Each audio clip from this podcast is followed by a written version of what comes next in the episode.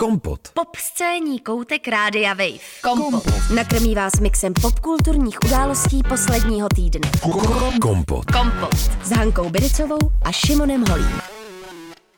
Dobrý večer, dobré ráno, dobré odpoledne a Hanna Trojánková Bricová už si nastavuje monitor a mikrofon a je ready. Slyším se, dobrý večer, hezký Tak. den. Toto je naše taková, pojďme nazvat předvolební popová debata. Mhm, dobře, dobře, tak. Eh, O tom, koho budeme volit, anebo vy máte volit, mluvit samozřejmě nebudeme. Já chci říct, že já mám uh, jasnou kandidátku, favoritku ze seriálu Borgen vláda. To je jediný člověk, který hodlám vlastně podporovat. No, ale ta taky neměla potom úplně nejlepší Ale jak to hezky sezóny. vyřešila v tom seriálu. Hmm, dobře, Nakonec jako jela do Evropské unie a měla pohodu. no. Dobře. A nebo ještě tu uh, za Víp. Uh, dobře, Ta tak teď já bych měla říct nějakého muže, aspoň čtyři teda, Mm, aby jsme jo, to je eh, pravda. úplně eh, nenadržovali. Takže já bych chtěla uh, volit například um, někoho z House of Cards, ne? Hele, ale já teď přemýšlím, ne. jakože já normálně přemýšlím o tom, kolik jako politických politiky. seriálů z muži, a který No, já jsem sledoval, protože mě pak napadá Parks and Recreation, tam je taky vlastně žena, Mhm. politička. Politici, politici. To je zajímavý, že není jako... Ale je, akorát jo, jistě, pane nemůžeme- ministře. Jistě, pane ministře, to se pořád snažím uh, rozečíst tu knihu. Ona je i kniha. No, ta je podle knihy, Šimone. Fakt?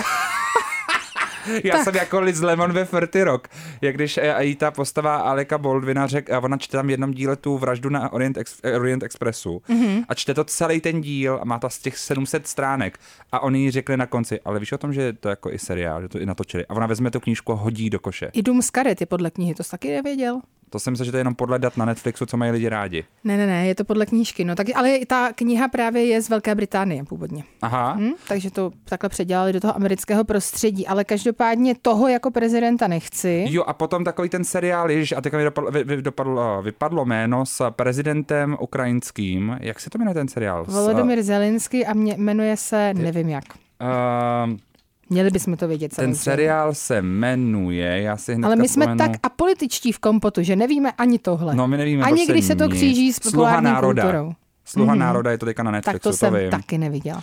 Uh, tak, nicméně, uh, o seriálech se hodně dneska budeme bavit, máme jich mnoho a trošku takový, uděláme si retro, protože se budeme bavit o druhé řadě Bílého lotosu, který už podle mě vyřešili předtím úplně všichni. Mhm, proto bych chtěla říct, že samozřejmě bude tento díl obsahovat spoilery, ale na druhou stranu jediní, eh, kdo to ještě neviděl, jsme my dva, takže eh, pravděpodobně to všichni můžete poslouchat naprosto bez ztráty kytičky. Ale Přesně. i tak dávejte si pozor, pokud ne, pokud je, je tady někdo ještě větší opozdělec než my dva se Šimonem, ale na druhou stranu na naší obhajobu, my jsme si to prostě nechali na Vánoce. Hmm.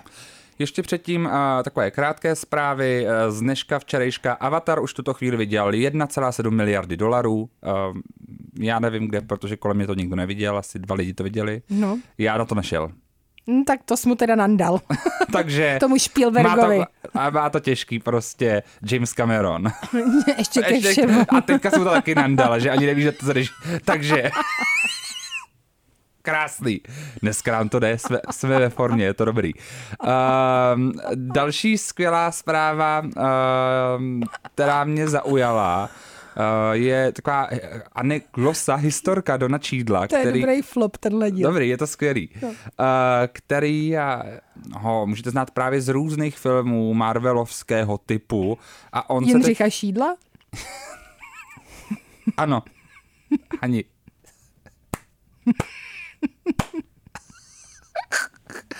Don Cheadle se teďka totiž eh, rozhovořil v takovém retrospektivním rozhovoru pro GQ magazín o tom, jak se vůbec dostal eh, těm svým rolím pro Marvel a on vysvětloval, že měl docela, eh, že to bylo hodně zvláštní, protože měl dvě hodiny na to se rozhodnout, jestli chce podepsat právě kontrakt na šest filmů. Měl jenom dvě hodiny a že ještě navíc se mu ozvali v době, kdy byl zrovna akorát na narozeninách svého vlastního syna, jako na birthday party, během které jsem musel rozhodnout.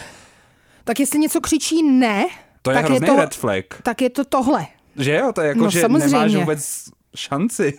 To je určitě uh, velké ne, takže já doufám, že to nepodepsal. No podepsal právě, Aha. proto, já jsem teďka právě teď říkal, že ho známe z těch Marvelovských Hodně nešťastný musí být No, teď. že je jakoby hodně zaplacený. To je nešťastný. Ale já si myslím, že ti, kteří se podepíší krví eh, pod takovýhle kontrakt, eh, nejsou vždy úplně eh, šťastní jenom proto, že hmm. z toho mají peníze. Já si myslím, že to tam nesvoboda obrovská musí být jako velmi zavazující a nemusí v tom člověk být úplně spokojený. Je pravda, si pamatuju, že Chris Evans, Evans, který hrál Captain America, kapitána Ameriku, tak ten v nějakém rozhovoru říkal, že právě ta nabídka se přidat k tomu Marvelu v něm spustil jako velké trauma, vlastně měl pak velmi silné panické ataky. Mm. Uh, I v době toho rozhodování o tom, jestli do toho půjde nebo ne, a pak samozřejmě i během uh, tvorby těch filmů, protože ten tlak na tyhle ty filmy je zrovna dost obří. Takže jako neumím si představit, že by mi někdo teďka řekl, jako třeba i na oslavě, nevím, narození mé babičky máš dvě hodiny na to se rozhodnout, jestli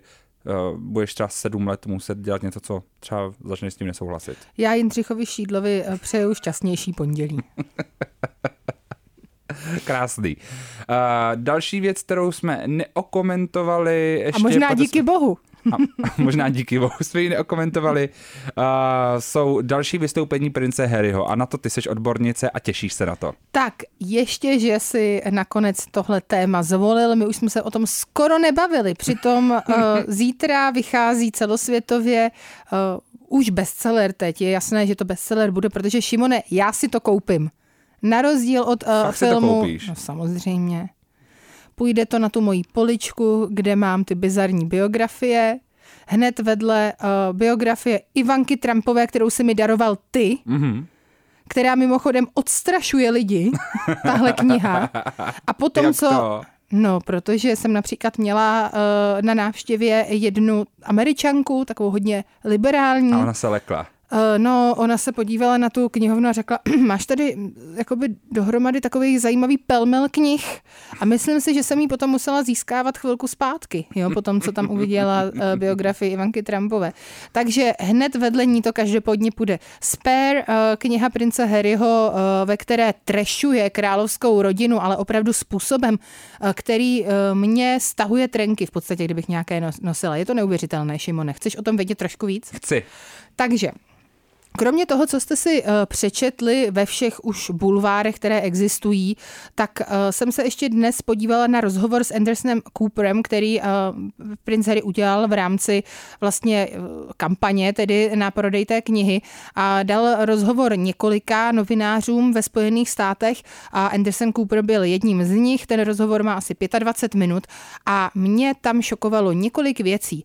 To, že Prince Harry psá, píše ve své knize do dokonce i o plešce prince Williama, mm-hmm. neboli, neboli Willyho, jak mu tedy říká, tak to už je vlastně eh, to nejmenší. Jo? Ehm, to, že si srovnávají pleše v té knize, to eh, je něco, co samozřejmě jsme dělali my všichni, že jsme srovnávali ty eh, jejich vlasy. Je to hrozné, je to samozřejmě body shaming absolutní, nesouhlasím s tím, ale že se to objevuje i eh, v tomto žánru, tak to mě překvapilo, musím říct. A mm, tady vidíme, jak velká je ta bratrská nevraživost. Druhá věc, která mě docela překvapila, je, jak uh, hluboko vlastně sahá ta nenávist Harryho vůči svému bratrovi, respektive co všechno mu vyčítá. Takže ve svých 37 eh, nebo 38 letech mu stále vyčítá i to, že třeba se s ním nechtěl bavit uh, na střední škole, že mu řekl, teď se spolu bavit nebudeme, byť chodili na stejnou školu. A já jsem si s hrůzou uvědomila, co všechno já jsem udělala na střední škole své mladší sestře. A jestli ona u mě někdy napíše knihu. A napíše. já doufám, že ne, Šimone. Já už teďka ji budu psát okamžitě. Mm-hmm, to vydá, ale mohla že by. se o to postarám. Takhle mohla by. A nebylo by to hezké počtení. Takže tímhle já se zastávám prince Williama, protože si myslím, že to, co člověk udělal eh, v nácti letech eh, svým mladším sourozencům, by nemělo být vlastně měřítkem toho, jaký je člověkem dnes. Já si myslím, že to prostě nemůže eh, takhle fungovat, protože samozřejmě jsem vina taky. Hmm. Takže to je jako druhá věc. No a třetí věc, Šimone, a tady uh, tohle je jako bolestivé. Prince Harry řekl, že v podstatě 10 let od svých 13 let, kdy zemřela princezna Diana až do 23 let, věřil, že princezna Diana tu smrt zosnovala, že to byl jakoby lež hmm. a že eh, ona se vlastně rozhodla stáhnout z veřejného života tímhle způsobem brutálním a že se pro ně vrátí. A že každý den eh, začínal touhle myšlenkou. Dnes je ten den, dneska se pro mě máma vrátí a že tomu věřil až do svých 23. Takže já si myslím, že tady Eh, tahle věta mě teda úplně odrovnala, protože si myslím, že když někdo žije vlastně v takhle um, jako paralelní realitě, tak to prostě nemůže vlastně věstit nic dobrého. A já si myslím, že bychom asi k němu měli být trošku, uh, jak to říct, no možná má třeba hlubší problémy, než třeba jenom sám říká. Tak. No ale mi to právě nepřipadá jako nemám eh, to vzdělání, to přiznávám, takže bych vlastně o tom neměl mluvit, ale jako nepřipadá mi to jako paralelní realita, spíš mi to připadá jako přirozená traumatická reakce. Možná, že to je přirozená traumatická no, Mně to připadá jako přirozená traumatická reakce. reakce. Jo, mně ne teda, ale jako dobře. Tak Nebo možná jako je, ale jako mně to tak je nepřipadá. Je velmi silná, ale je to traumatická reakce. Asi jo, asi jo, asi jo. Umím si to nějak představit, že bych se dostal do tohohle stavu, ale to, že se umím něco představit, neznamená, že to je ono. Tak eh, já si myslím, že tam je ještě ten faktor toho, že vlastně v případě um, tak hrozně medializovaného umrtí, jako bylo smrt jeho matky, tak ty možnosti, co se jako mohlo stát, se samozřejmě uh, tak nějak jako člověku asi dostávají různýma způsobama, tím myslím různé konspirační teorie. Hmm. A uh, nevím, jestli třeba tohle bylo něco, co, nad čím jako on často přemýšlel a on tam teda říká, že dodnes neví, co se jeho matce vlastně stalo, že přemýšleli s Williamem, že by e, to znovu otevřeli, uh, to, to vyšetřování, že nebyli spokojení s tím, jak to v roce 2006 britská uh, londýnská policie vyšetřila, nebo ta metropolitní policie, nebo jak se jmenuje, a že tedy je to jako něco, co asi uh, už nepotřebuje teď vědět úplně, jakože to asi už příliš nezmění, když by ten výsledek byl jiný. Ale ty otázky tam evidentně stále jsou. Každopádně pro mě tohle bylo docela hmm. jako dramatický zjištění, hlavně vzhledem k tomu, že potom uh, fungoval na takový pozici, jaký fungoval, to znamená, že byl uh, vojákem v Afganistánu, tak si myslím, hmm. že jakoby vzhledem k tomu, že teda asi měl nějaký, nějaký jako velký trauma, tak uh, nabalit na to ještě potom další trauma z války, kterým taky asi pravděpodobně jako bývá, je podle mě jako hodně na člověka. Hmm. Um, Harry má teď eh, vlastně před sebou mnoho různých televizních rozhovorů, některé už i za sebou, uh, například uh, s Michaelem Strahanem na Good Morning America, s Andersonem Cooperem pro 60 Minutes, Stephen Colbert ho bude mít v Late Show a právě ještě předtím se objevil i v Británii a to například v pořadu ITV Harry The Interview, který byl v jednu chvíli tím nejsledovanějším pořadem toho kanálu té noci se 4,6 miliony eh, diváky, ale jak například o tom hovoří eh, Industry Magazine Variety, to je vlastně velmi nízké číslo, protože byl porazen, poražen právě druhou epizodou eh, BBC drama Happy Valley, který měl 5 milionů diváků a navíc předchozí rozhovor s nimi, který dělala Oprah v březnu 2021, sledovalo 11 milionů diváků, takže ten pokles je výrazný a vlastně dokonce mě zaujal ten titul, jak už Variety, který přímo mluví o jako únavě z prince Harryho, že Prince Harry fatigue sets in. Tak myslíš, že už je toho všude moc, že už to lidi opravdu přestalo zajímat? Mm, nevím, jestli to lidi přestalo zajímat, ale je, je toho určitě všude moc a myslím, že eh, právě eh, to, co se podařilo s Oprah, kdy samozřejmě pokud si můžeme vybrat rozhovor s Oprah anebo s někým z ITV, tak si jako vždycky vybereme Oprah, takže těch 11 milionů diváků je podle mě jasných, hlavně spousta lidí na celém světě ani neví, že uh, nějaká televize ITV existuje, když to tak řeknu, naopak všichni ví, kdo to je Oprah. Takže si myslím, že si spíš třeba vyberou nějaký, uh, nějaký pořad uh, jako tohoto typu. Je to jenom vlastně teďka se bavíme o těch britských divácích. Ano, britský diváci, pokud říkáš tohle číslo, tak, uh, tak to měla, uh, tak to v podstatě měla uh, pohádka na české televizi 25.12. jo, tohleto číslo číslo. Takže uh, skoro teda, jo, jakože tam jsme 3,5 milionu diváci, div, hmm. 3,5 milionu diváků, tak to mi přijde na Harryho hodně málo, máš pravdu. Jo, já, já bych jenom vlastně jako jenom dodal kontext těch, eh, těch, eh, kontext těch čísel, těch sledovaností, protože když si zase vezmeme třeba diváky různých amerických pořadů, tak už se dostáváme na ty, ty jednotkové milionové čísla, které by u nás zvládla já vím, i ordinace v Růžové zahradě. Ale no. myslím si, že ten uh, důvod, proč Oprah měla vlastně takovýhle číslo, bylo, že to byl že první rozhovor a byla hmm. to Oprah. Takže už někdy, nejde prostě, jak, jak to říká, taky to přísloví, že do, nelze vstoupit do stejné řeky. Já to... to asi ne a myslím si, že oni teda z té řeky uh, vystoupili a že ta řeka už se vylila, ta už je suchá. Kompot. Pop scéní hodina rádia Wave kdykoliv a kdekoliv. Kompot. Poslouchejte Kompot jako podcast. Více na wave.cz lomeno podcasty. Kompot. Trocha té švédské scény Emalian by Wem e Hun. No a teď už další krátká zpráva pro fanoušky animovaného seriálu Inside Job, který eh, měl za sebou jednu řadu na Netflixu, rozdělenou na dvě části, a to, že je zrušený. Jeho tvůrce uh, Shion Takeuchi se na Twitteru rozpovídal o tom a řekl, že, jeho, uh, že z toho má velký, uh, velký smutek, že má zlomené srdce ze zrušení téhleté, téhleté řady. A není jediný, co mě zaujalo je, pokud znáte seriál Workaholics, ve kterém hraje například Blake Anderson a Adam Divine, tak uh, ten měl mít po několika řadách uh, vlastně speciál pro Paramount Plus, který se rozhodl natáčení tohohle speciálu, uh, nebo jakoby filmu dokonce to pojďme ji nazvat, zrušil ho pět týdnů před natáčením, což mi teda připadá šílený už jakože pět týdnů před natáčením, kdy už je všechno připravené to zrušit, to, Smulík. to je fakt smutek a docela mi to mrzí, protože bych si takovýhle odpočinkovější humor taky trošku dal. Co si ale jsme si dali oba dva, mm-hmm. je druhá řada Bílého lotosu. Ano. A to pro mě nebyl odpočinek, to bylo konstantní nervy. No já jsem měla nervy teda hlavně na konci samozřejmě. Poslední díl jsem myslela, že uh, opravdu dostanu infarkt a neustále jsem mluvila, něco jsem říkala, někomu jsem radila, co má dělat. Takže jsem byla takový ten nejoblíbenější spoludivák samozřejmě. Ale jinak, uh, jo, líbilo se mi to, no. Co tobě? Já jsem taky spokojený. Já musím říct, že jak je taková ta debata o tom, jestli první nebo druhá řada, co je lepší, tak mně nějak přišlo, že ta druhá mě bavila víc osobně, mm-hmm. než ta první. Nějak mi přišlo, že jak je to v, té, na té Sicílii, že to má ten evropštější duch. Přišlo mi to velmi dobře napsaný, s takovým tím, ale líbilo se mi, že to má ten americký feel toho, co je pro Američany Evropa že to je taky to, viděli jsme jednoho Felliniho a jednoho Pasoliniho, tak ho budeme citovat furt a tvářit, že takhle vypadá ta Itálie a takovýhle jsou ti Italové, tak bylo to takový zábavný, bylo to hmm. jak takový skanzen něčím no já zvláštní. Jsem, já jsem si říkala, že kdyby z toho někdo napsal román, tak si ho velice ráda přečtu. Že si myslím, hmm. že to bylo takové jako knižní. Elena Ferrante. Že to bylo tak přesně, ale bylo to přesně takové Ferrantovské. Já si myslím, že Elena Ferrante eh, bylo někdo, kdo, koho si Mike White předtím taky přečetl, jo. Eh, než tedy eh, si napsal scénář Gabriela Lotosu 2. A eh, když by to tedy potom někdo znovu uh, napsal, já si to koupím a přečtu, stejně jako memoáry kohokoliv z královské rodiny samozřejmě. A uh, Šimone, s kým se tam nejvíc stotožnil? Jo, já jsem, ty už mi tak nahráváš, já jsem ti psal hnedka, když jsem to jako rozkoukal, mm. že se mi dlouho nestalo, že bych se na někoho fakt hodně napojil jako postavu.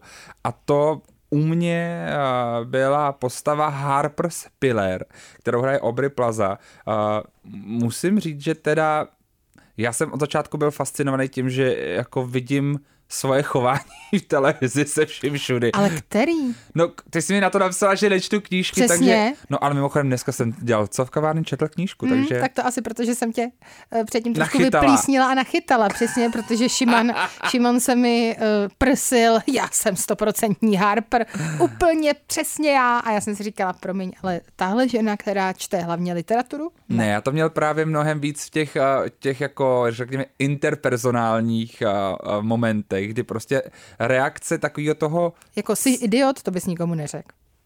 A v nějakém momentu jo, když už jakoby právě tam už ten moment jsem to říkal, nebo jako ona by řekla nahlas jenom to, co já jsem si, a ne, já bych to možná i řekl tohle. Možná jo. Možná. Uh, a ten moment toho, jak se prostě jakoby hádáte v tom partnerském vztahu a pak to jakoby to je na 100% ve všem, spíš 200.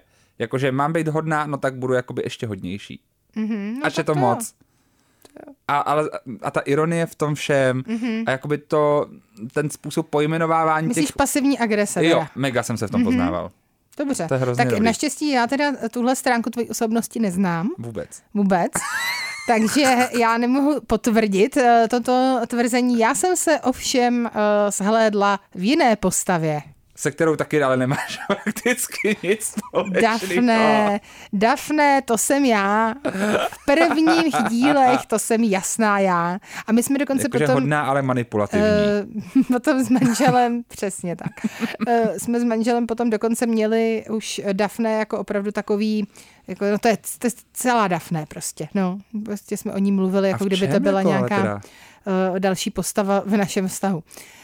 V čem? No, mně se samozřejmě líbila ta bezstarostnost a třeba to, kdy ty, ten rozhovor mezi uh, Daphne, uh, Cameronem a Harper a uh, jejím manželem Ethanem, uh, kdy se na začátku poznávali a právě se bavili o tom, že uh, kdy, kdy Harper říká, no během, jako podívejte se, v jakém stavu je naše planeta.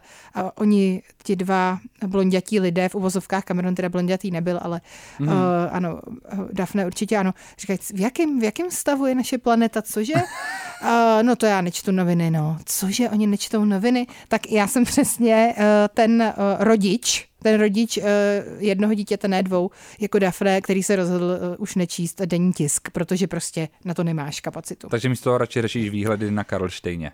Uh, jasně, no. Přesně tak. A, a snažíš se uh, nějak přežít. A Já nebýt oběť.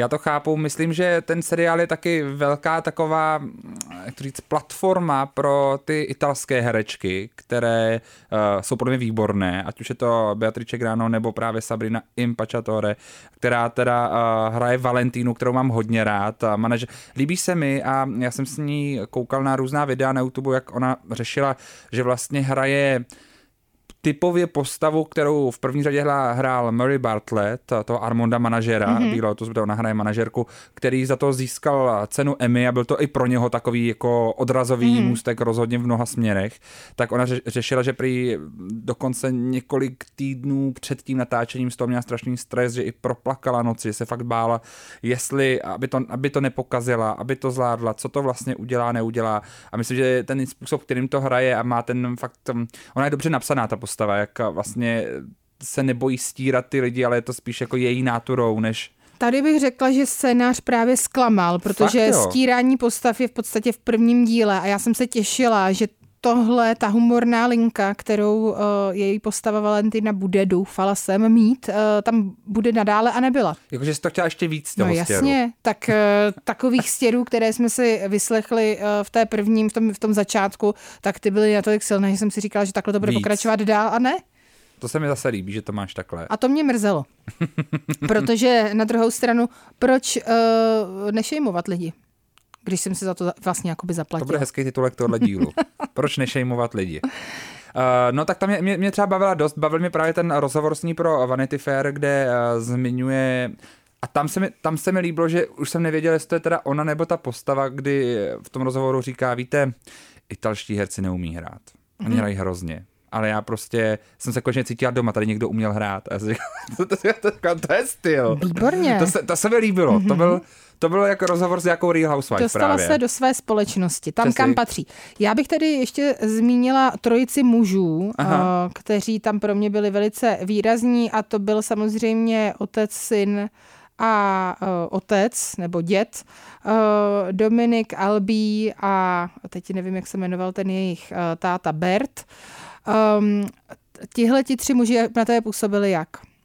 Jo, tak to je taková hezká, hezký rozbor toxický maskulinity ale to bylo něco nádherného. Ty jsi měla Já radost. musím říct, že já jsem byla nadšená, když jsem viděla uh, Michaela Imperialiho, protože samozřejmě uh, jsem ho měla velice ráda, nebo znala jsem ho ze Sopránových, takže uh, pro mě to, že dostal takovouhle další jako velice výraznou roli, bylo velmi hezké a musím říct, že jsem všem třem tak strašně fandila mm. a že mhm. třeba uh, ta chvíle, kdy uh, se uh, uh, nějakým způsobem, jako ty chvíle, kdy se starali o ty ženy, tam ostatní, ať už to byla Porsche, anebo potom uh, Lucia, tak uh, ty byly pro mě tak dojemné i vzhledem k tomu, jako jak ti starší muži ten vztah měli k ženám vlastně pošramocený, ale nějakým způsobem se tam dozvídáme, proč to tak asi bylo a, a všichni se tam s tím nějak perou u toho moře rozbouřeného a u té etny uh, vyvěrající, tak uh, to bylo pro mě velmi silné a moc se mi líbilo, že to um, autor tohoto seriálu viděl pozitivně a hmm. že tihle tři muži z toho vlastně vyšli skvěle. O 50 tisíc uh, chudší, ale skvěle. Pomohli prostě. Mm-hmm. Eh, Kdo má asi nakročeno v dalších letech opravdu k velké, velké kariéře, si myslím, a už teď má vlastně skvělou, je 27-letá Hayley Lou Richardson, eh, která kromě toho, že hraje teda v Bílém Lotosu, že hraje postavu Porsche, což je postava, o které se budeme bavit za chvíli, mm-hmm. tak eh, kromě tohohle seriálu stihla taky například filmy After Young nebo Support, Support the Girls, velmi ceněné filmy, nebo Split dokonce už Shamalana hrála. Tak uh, u ní mě zaujalo, to jsem, já jsem spadl do takové wikidíry s ní, protože jsem si říkal, že odkud jí znám, pak jsem postupně začal zjišťovat, odkud jí znám a zjistil jsem taky, že už od osmi let háčkuje a má dokonce vlastní obchod uh, na Etsy, kde vlastně prodává věci, které sama uháčkuje. A to mi přijde teda docela dobrý. To je hezký, takový dobrý tip na eh, vánoční nebo Dárek. narozeninový Od dárek. Richardson uháčkovaný svetr. Moc pěkný, to se mi líbí. Já nevím, jestli se svetr dá uháčkovat, asi jo, ale třeba jaká dečka. No, no Asi dečka svetr určitě. taky, no. Ne, tak Blůzka. asi Dečka, no. Hm, možná. Nevím, já, já jsem to nikdy nedělal, takže aspoň přívěšek na klíče. Jo, přesně. Tak a Porsche, te, te, my jsme si volali dneska před tímhletím dílem a trošku to nakousla, to mě zaujalo, že ty jsi byla ta Tania, ty jsi byla překvapená z toho, jak se postava Jennifer Coolidge Tani posunula a Mhm. změnila od první řady. Tak nám o tom trošku něco víc řekni, proč tě to tak zarazilo. Tak Tania je jediná postava vlastně, kromě Grega, jejího potom už manžela, která se eh, objevuje jak v první, tak druhé sérii. Eh, Jenom bych se tady krátce zastavila u Grega. Něco tak odporného, eh, jako tenhle člověk jsem dlouho neviděla na obrazovkách. Byla jsem šťastná, že odešel. Eh, Potom samozřejmě jeho celá role v tom eh, závěru a nebo v celém tom ději je prostě taková, jakou jsem si myslela, že je ta, je ta jeho postava. Hrozná. Tak to, to bylo jenom ke Gregovi, ale jinak Tania, já musím říct, že jsem měla z té první sezóny z její postavy eh, pocit opravdu takové jako, pro mě tam převažovala hloupost, jo, jako rozmazlená, hloupá, eh, příliš bohatá, prostě úplně člověk, který je jako nějakým způsobem mimo realitu vlastně a ani není schopný se orientovat v tom, co se okolo něj opravdu děje. Eh, To, jakým způsobem nebyla schopná třeba eh, vidět, jak ubližuje těm lidem okolo sebe, těmi rozhodnutími jednou jo, potom ne a tak dál, eh, když tam třeba eh, navázala vlastně nějaký jako potenciálně pracovní vztah eh, s tou masérkou a tak dále a potom ho vlastně rozvázala v první sezóně. A teď eh, v té druhé jsem viděla úplně jinou Táňu. Já jsem viděla Táňu, která byla na jednu stranu jako nešťastná z toho, že její manželství nefunguje, ale na druhou stranu vždycky dala- stoprocentně na svoji intuici a velice dobře věděla, co se okolo ní děje. Byla jako ostříž. Sama rozluštila eh, vlastně, co se asi, eh, co bude jejím osudem. Bylo to až jako neuvěřitelný, jak to všechno tak nějak jako do sebe nakonec zapadlo, ale každý díl byl vlastně jenom ukázkou toho, že ona už jako velice dobře věděla a, a, a dávala pozor, co se okolo ní děje, děje, což prostě v tom v té první sezóně já jsem postrádala. Tam samozřejmě hmm. řešila právě třeba okolnosti jako smrti matky a tak dál, byl tam velký smutek, a v té druhé už to třeba měla za sebou hmm. a nebyla v takovém depresivním stavu. To je třeba Ale tu možné. hloupost stejně prokázala v druhé řadě. Ten její závěr je ukázka. Jako Tam napro- já bych, řek, to bych řekla, že nebyla hloupost. Já Tak si to myslím, já že bylo toho- neštěstí úplně. No já jsem to, no pro mě to přišlo úplně hloupý, hloupý chování. Proč bych zrovna tohle udělal? Jako, To nedávalo smysl vůbec. To bylo fakt to nejhloupější, co, jako mohl, co mohla myslíš? udělat. Dobře, tak úplný spoiler, teďka přepněte. Přesně, teďka na, tak Co myslíš, co minutu. bylo nejhloupější? Proč, pane bože, lezla z té lodi takovýmhle Ano. způsobem, že to je úplně hloupý? Ano, samozřejmě, měla vzít tu pistoli, měla najít toho kapitána a ten jí měl odvést uh, jakoby kdy- na, na, ten, na, ten, uh, na ten břeh. I kdyby Ano. skočila jenom do vody a odplavala to. To mohla udělat už celou dobu předtím a neudělala to. To jsem, no to bych, to jsem chápal, pro, to jsem chápal, proč to neudělala. Protože oni by jakoby k ní prostě přijeli, Ale že je postřílela, bylo samozřejmě skvělý. Jo to jo. No vidíš, právě. Ale teď si představ, že tobě se podaří něco takového neuvěřitelného udělat, což já jsem tedy jako velice obdivovala, fakt se mi líbilo, jak uh, jí na jejím životě záleželo, no. že prostě dokázala se nebýt tou obětí právě. No a na konci si dokážu úplně klidně představit, že pak tě ty, ta chvíle, ten, jakoby ten okamžik, to, ten, ten adrenalin tě najednou opustí a ty už prostě jakoby nevíš a prostě jenom spadneš, snažíš se spadnout jakoby někam v podstatě a třeba to jako vyjde nebo nevyjde, ono to nevyšlo. No já Ale si dokážu ona- ona představit, že věděla, se kam jde. tohle jako děje. Ona směřovala prostě do té lodičky, ale úplně tolik variant, co mohla udělat, abys tam Ale normálně v ty vůbec dostala. nebereš v potaz ten stres a jako naprostý vyčerpání a strach a tak dále, který ten člověk přece prožívá. Před chvilkou si mi tady říkal, že je úplně normální, že deset let si princ Harry myslí, že eh, jeho matka je živá, byť je prostě úplně jednoznačně mrtvá. A teď mi chceš říct, že eh, fiktivní postava, která zažila takovýhle trauma, v další sekundě se musí stoprocentně uh, skvěle zachovat, jinak je úplně blbá, promiň. No ale ukázala hlouposti v tu chvíli. Ne. Jako Ukázala, že je v člověk. V, no, ale v rámci zachování svého života teda fail, flop. Teď jsi velice zlej. Kompot. Kompot zavařuje těm, o kterých se mluví. Kompot. Hanku, teďka tady hodně zaujala jedna věc, kterou jsem říkal, taky klidně s vámi budu sdílet, ale jsme Prosím. byli i trošku motivační, že jsem si dal takové předsevzetí, že tento rok každý den uvidím jeden film a když ho nestihnu vidět ten jeden den, tak to doběhnu ten den následující. A Mhm. to by se to zdálo trošku divný. Ne, nezdalo se mi to divný, mně to přišlo takový jako nereálný, ale ne divný. Zatím se mi to daří. Dobře, a co jsi viděl naposledy teda? Tak, uh, naposledy jsem viděl uh, právě včera lekořicovou pizzu. Hmm, to jsem Thomase taky chtěla Andersona. vidět, neuvidím to nikde, ale A- dobře. jo, mimochodem, ale Jaký u to tohohle bylo? filmu mě hodně zaujala jedna věc, že on to nazval jako um, film, na kterém se podílí prostě všichni přátelé. A bylo to teda hodně hodně film, který se hodí do, celý, do celého to tématu Nepo Babies, protože tam hrají vlastně jenom děti známých lidí prakticky, když to jako zjednoduším. To mě docela zaujalo. A normálně jsem si to jako hledal, jestli se mi to zdá, nebo tam hrajou v podstatě jenom děti Hmm. známých lidí. Eh, K, k Nepo Babies jsem já mluvila jinak na Českém rozhlasu Plus, takže Wow, pozvali mě, Šimone. to je hezký. Pozvali mě. A víš, co jsem jim řekla? Co? Když mi na konci poděkovali za to, že jsem přišla, tak jsem řekla, není zač. Trapný. Ne, dobře jsi to řekla. Hmm. Uh, hlavní roli v tom totiž například hraje Cooper Hoffman, což je syn Filipa Seymoura Hoffmana, potom tam hraje, uh, hrajou tam děti, uh, právě Paula Thomase Andersona a Maya Rudolph, protože ti spolu uh, předtím byli. Hraje tam, hraje tam celá rodina Hejmových, uh, tedy uh, jak ta titulní trojice, která má tuhle kapelu, ty tři sestry, tak i jejich rodiče. Uh, nutno dodat, že Daniel Haim je vlastně partnerka Paula Thomase Andersona, proto tam jsou ty, tam je to velmi napojené všechno. Hraje tam taky například otec Lea DiCaprio, to mě zaujalo, George DiCaprio.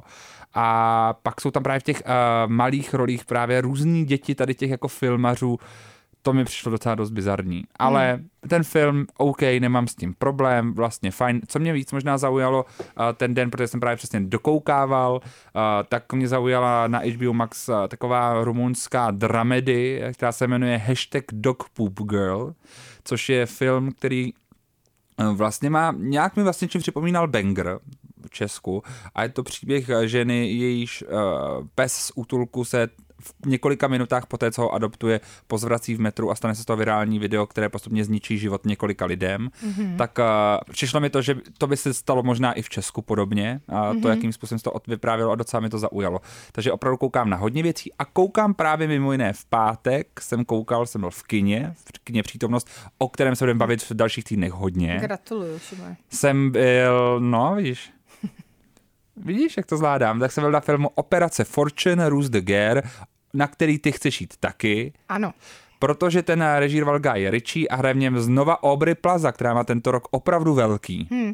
Mně se na Obry Plaza líbí, že je stejně stará jako já, Šimonej, 38 let, takže si říkám, že třeba taky vypadám takhle skvěle. Vypadáš. A mně se na ní líbí to, že se narodila jenom o den později než já, 26. června, takže vlastně máme hodně společného horoskopicky, 26. astrologicky. tak ona je o dva měsíce mladší než já. Hmm. Hmm.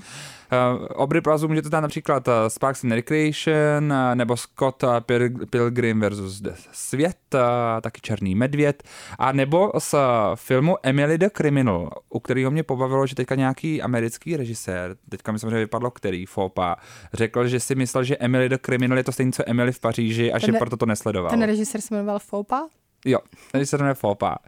A, ale líbilo se mi, že spojil Emily the Criminal a Emily v Paříži. To mi přišlo docela dobrý. Uh, takže Aubrey Plaza měla silný rok a má silný i v tomhle filmu, protože v tomhle filmu hraje zase trošku jinou postavu. Uh, hraje takovou velmi inteligentní, charismatickou, krásnou uh, IT ženu, agentku Sáru Fidel, která celou dobu v tom filmu má jenom one-linery. Celou dobu jako, co řekne, to je vtipný. Hmm, to je docela zajímavý, že si zmínil ten pracovní status uh, její postavy, protože uh, v Bílém lotosu právě vlastně pracovní status Harper vůbec neznáme. To je zajímavý. Neznáme, vždyť ona je právnička, co obhajuje lidi v znevýhodněných situacích.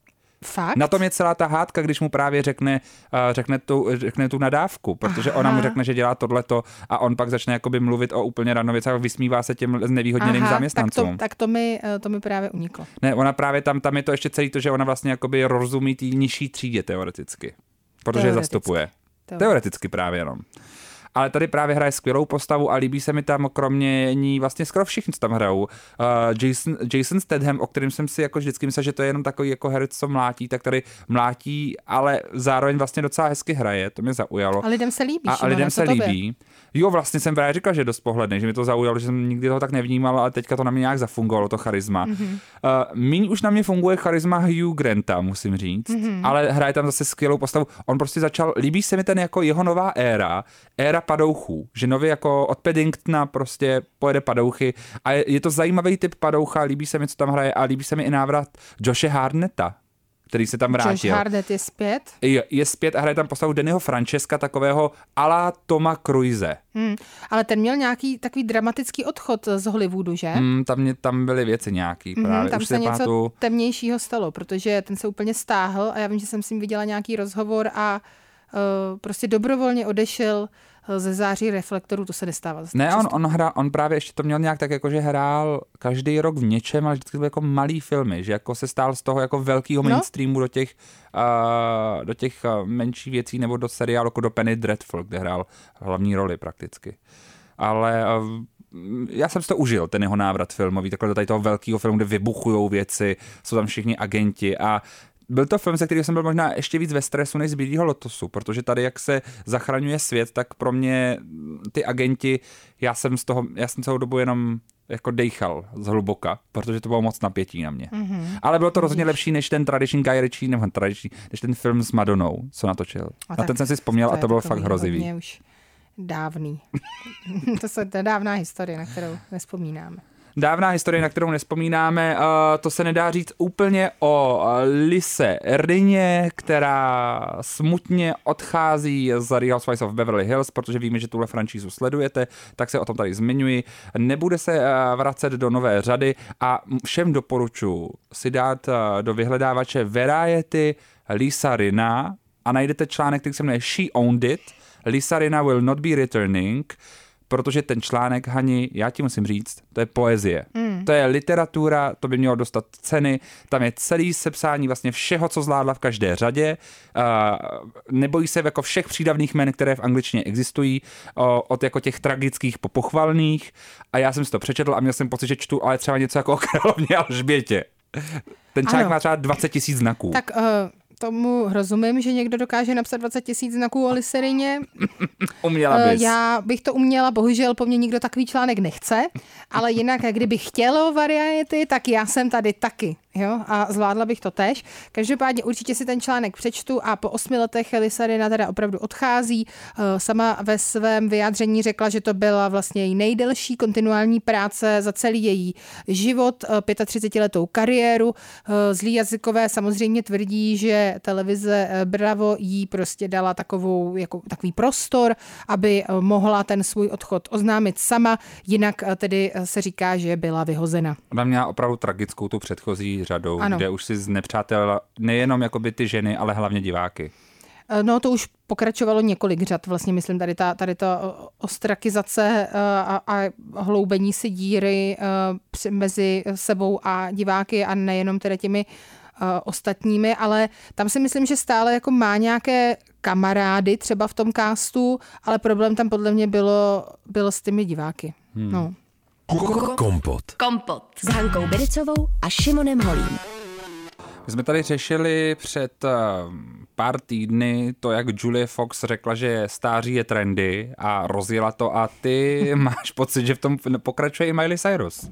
Tak eh, musím říct, že z posledních paparaci fotek jsem nabyla dojmu, že se inspiruje uh, vlastně s seniorským věkem. Hmm. Nemůže, nevím proč, nevím, co mě tak jako babičkovského připomíná eh, na, na Mary Cyrus, ale prostě mi přijde, jako kdyby nějak hodně zestárla. Hmm. Možná to bude to, Nebo že ji oslavila třicítku ale uh, možná, že tohle s člověkem udělá číslo 30. Možná, že já jsem se stala uh, vlastně babičkou ve 30. Uh, eh, ano, samozřejmě před písničkou jsem říkala, že třeba taky vypadám tak mladě jako Aubrey Plaza. Samozřejmě všichni víme, že nevypadám. Takže Vypadáš dobře. jestli někdo si zaslouží jako nějaký age shaming, jsem to samozřejmě já, ale koukám se teď na ty fotky Miley Cyrus a ne, jsem na ní jako jenom asi zláha, asi, hmm. asi prostě třeba jenom neměla svůj den. No. 13. ledna vyjde pilotní single Flowers z její nové desky Endless Summer Vacation, které představí světu 10. března. Můžete si o tom přečíst například i na našem webu Wave.cz v rubrice Wave News. Řekla o té desce, že bude milostným dopisem Los Angeles a ten cover alba, na kterém je zavěšená na hrazdě, má podle ní odkazovat na sílu, kterou našla v soustředění se na svou fyzickou a duševní pohodu. Zároveň ta, ten, ta obálka se stala virální na Twitteru, vlastně dávají do různých pozic, ať už je tam jako socha svobody, nebo je zavěšená za vlastně různé budovy, za věž v Pize jsem viděl, viděl různé varianty. Takže eh, virální už je teďka. Uvidíme, jestli ty prodeje budou vysoké, protože Miley Cyrus neměla poslední desky moc eh, úspěšné. Vlastně poslední velmi úspěšná deska byly, eh, byly Bangers. Album vzniklo ale právě s ověřeným týmem, Mikem Will Made It, Gregem Kirstinem nebo Kid Harpoonem, co jsou opravdu taková ta jména, které přesně stojí například za album Bangers z roku 2013, který měl v sobě Wrecking Ball nebo Weekend Stop.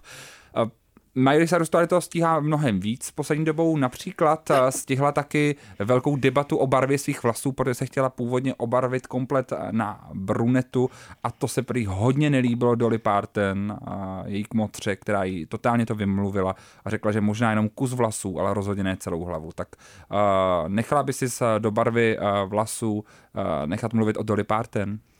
Nechala. Samozřejmě. No, jasně, Dolly Parton by mohla eh, zkontrolovat kterýkoliv detail mého života a já bych ji poslechla. Já si myslím o Dolly wow. Parton jenom to nejlepší. Je to pro mě eh, taková jako ikona eh, americké popkultury. Myslím si, že dělá toho hodně dobrého ve všech možných sférách, nejen hudebních, ale hmm. i mhm. třeba co se týče různých, různých třeba charit a tak dále, tak Dolly Parton. To je žena číslo jedna. Šimona, já teďka koukám na takovou zajímavou věc. Ma, rodiče uh, Miley Cyrus se rozvedli mm-hmm. a uh, nacházejí si nové partnery, takže ty taky teď uh, sledujeme, taky opak Nepo Babies v podstatě. Mm-hmm. A mě uh, teď docela zaujalo, že Tish Cyrus, tedy matka uh, Miley, chodí s Dominikem Purcellem. Víš, kdo to je? Uh, to je herec z Ferty Rock, ne? A já myslím, že Dominic Purcell je herec z Breaking Bad. Breaking Bad, jo, Že to pravda, byl pravda, bratr pravda. Michaela Scofielda. Šimona, jo, jo, jo, tohle je, teda informace. Ne, to z Prison je... Breaku. Z útěku z vězení, no, ne Breaking, ty uh, Breaking, Breaking Bad. Bad. pardon, z Prison Breaku, přesně jo, jo, jo. tak, ano. Aha, no tak vidíš to. No. No tak to cením. Já taky, to se mi líbí. A ten byl taky hodně pohledný. Ten byl podle mě nezas tak pohledný jako Mike, jo, mi se líbil víc eh, jeho bratří bratr. Jo, Wentworth Miller, mm. který, který, neřešili jsme ho tady před, podle mě jsme ho snad i řešili před určitě. týdnem. Jo, myslím, jsme že ho jo. někdy řešili. Jsme ho řešili určitě. Tak jako to byl jeden v podstatě z nejhezčích lidí, který kdy byli na obrazovce. Jo, mě. tak Dominic Purcell má takovou jako strong daddy vibes. Ano. Takže Tish Cyrus, já jí uh, přeju hodně štěstí. Příjemný, Ať mě, to, dobře. mě to nevadí. A já ještě tady bych se zastavil u další věci, kterou stihla Miley Cyrus a to je vysílání pro NBC, která se jmenuje Miley's New Year's Eve Party. 31. prosince se na NBC vysílal ten speciál, takový silvestrovský, kam si právě pozvala Miley Cyrus taky k motru Dolly Parton, se kterou pak vlastně celý ten večer moderovala. Ten mimochodem právě tu show produkoval Lorne Michaels, tvůrce mm-hmm. 30 Rock a Saturday Night Live a pozvala si taky taky další hosty, například Davida Bayerna nebo Siu a taky si pozvala, a to bylo teda vrcholný, Paris Hilton, aby společně se CEO všechny tři zaspívali její hit Stars Are Blind. Tak pro mě co je víc ikonický. No, mě na tom zaujalo to, jak se všem třem jako nedařilo dostat na ty noty, které tam jsou v té písničce. že fakt válčili. Hmm, tak jako, jsou to těžký noty, pro, Šimone, pro Mozart. Pro Majlit vlastně, Rachmaninov. protože vlastně bylo vidět, že, že ten song není v úplně ideálním rejstříku. Stravinský. Přesně, ne, ten song není v úplně ideálním rejstříku pro hlas Miley Cyrus, ani pro Siu. Mm-hmm. A pak byl skvělý moment, kdy se objevila Paris Hilton, která jela na playback prvních 15 nebo 20 vteřin a Miley jenom řekla Sing it Paris a Paris pak opravdu zaspívala. ne. Ty tóny tam nebyly. Tam hmm. bylo něco, ale nebyly to noty, ani tóny, ani melodie, ani hlas vlastně prakticky. Znělo to jak, že jako nějaký zvíře jako zamňoukalo Takhle, bolestí. já jsem měla trošinku nervy nebo nepříjemný pocit z toho, že jsem si tady dělala uh, srandu z toho, jak vypadá Miley Cyrus a teď, když poslouchám tebe, tak už jsem úplně v pohodě. A takhle seš, to je každý díl. Jsi zase nejzlejší. Jo, a to je ta pasivní agrese, o které jsme se bavili. Mm-hmm. Aubrey Plaza je tady. Bílý mm-hmm. lotos. Mm-hmm. No, nestihli jsme dneska vůbec vyřešit, jak by vypadala ta třetí, nebo jak bude asi vypadat třetí řada, ani jsme nestihli řešit, jak by vypadala česká verze ve Špindlerově mlíně a já myslím, že to je téma na příště, ano. protože tam máme hodně co k tomu říct. A ještě mi Šimon zakázal říct, jak se mi líbil seriál Dobré ráno Brno eh, od Jana Prušinovského, prý se mám podívat na víc dílů. No, musíme počkat na víc dílů, dáme vám je. Hmm. Pak tu recenzi. Mějte se krásně. Naschledanou. Kompot. Pop scéní hodina rádia Wave kdykoliv a kdekoliv. Kompot. Kompot. Poslouchejte Kompot jako podcast. Více na wave.cz lomeno podcasty. Kompot.